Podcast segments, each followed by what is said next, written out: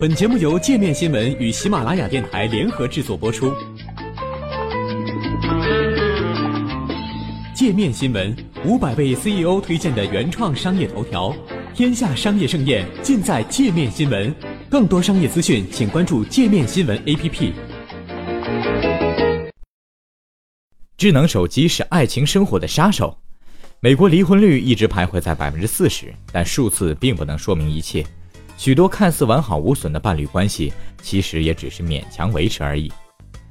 美国全国民意调查中心的一项调查表明，百分之六十的伴侣都对感情生活不满意。常见的诱发因素有几个：经济问题、性生活不协调以及孩子的问题。然而，现在又出现了一个新的感情破坏者——智能手机。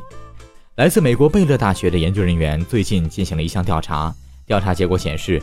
智能手机对伴侣之间的关系有强大的破坏力。研究人员关注的核心是手机导致的冷落感，也就是当你和另一半在一起时，对方因为智能手机而分心的频率。此前的研究显示，美国人平均每六点五分钟看一次手机，每天大约看一百五十次手机。低头玩手机已经成为了冲突爆发的一大源头。比如，一项研究中的百分之七十参与者说，低头玩手机伤害了他们与伴侣之间的互动。绝大多数人都懂得被冷落的感受。你正在热情地发表长篇大论，却发现另一半的注意力竟然在其他地方。但是你自己很可能也是搞破坏的那一方，因为你发现自己的注意力时不时从谈话中飘到了社交媒体发布的新消息上。贝勒大学的研究人员试图找到这种干扰可能带来什么样的后果。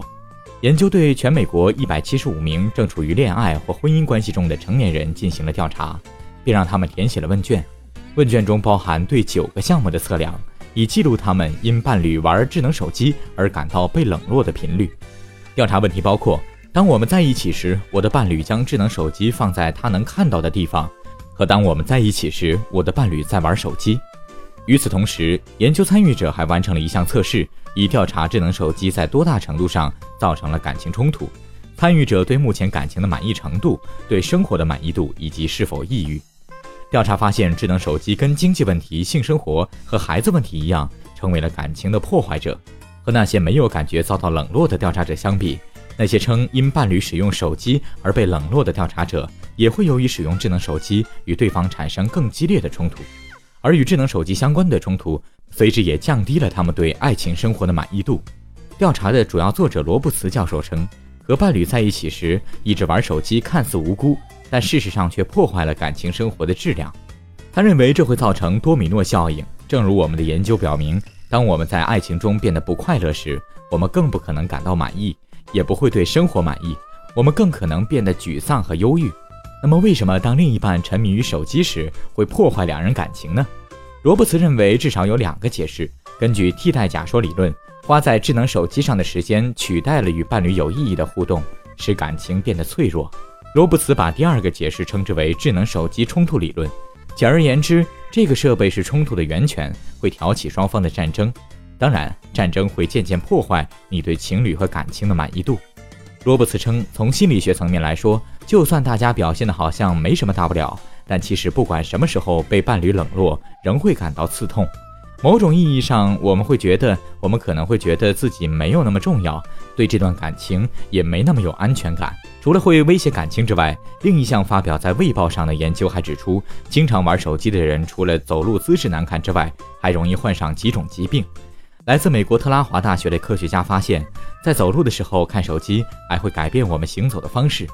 研究人员让志愿者们在跑步机上一边行走一边拨号码，发现志愿者的步态需要变得很夸张。以减少摔倒的几率，所以在使用电话的时候行走是一件既危险又难看的事情。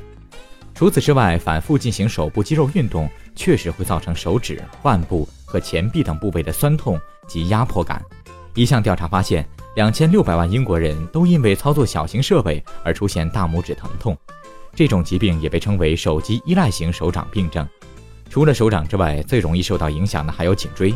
长时间看手机会让你颈部更加弯曲，手机依赖型脖颈病症就是你在低头看电子设备时颈部感受到的疼痛。普通人的头部重可达约四点五至五点四千克，将头部长期向前伸出会导致颈椎受到压力。比如，十五度的倾斜会让颈部承受的重量增加到约十二点二千克。根据一份二零一四年的报告，手机依赖型脖颈病症已经变成了一种流行疾病，并且会导致永久损伤。在心理层面上，低头一族也容易患上震动幻觉综合征。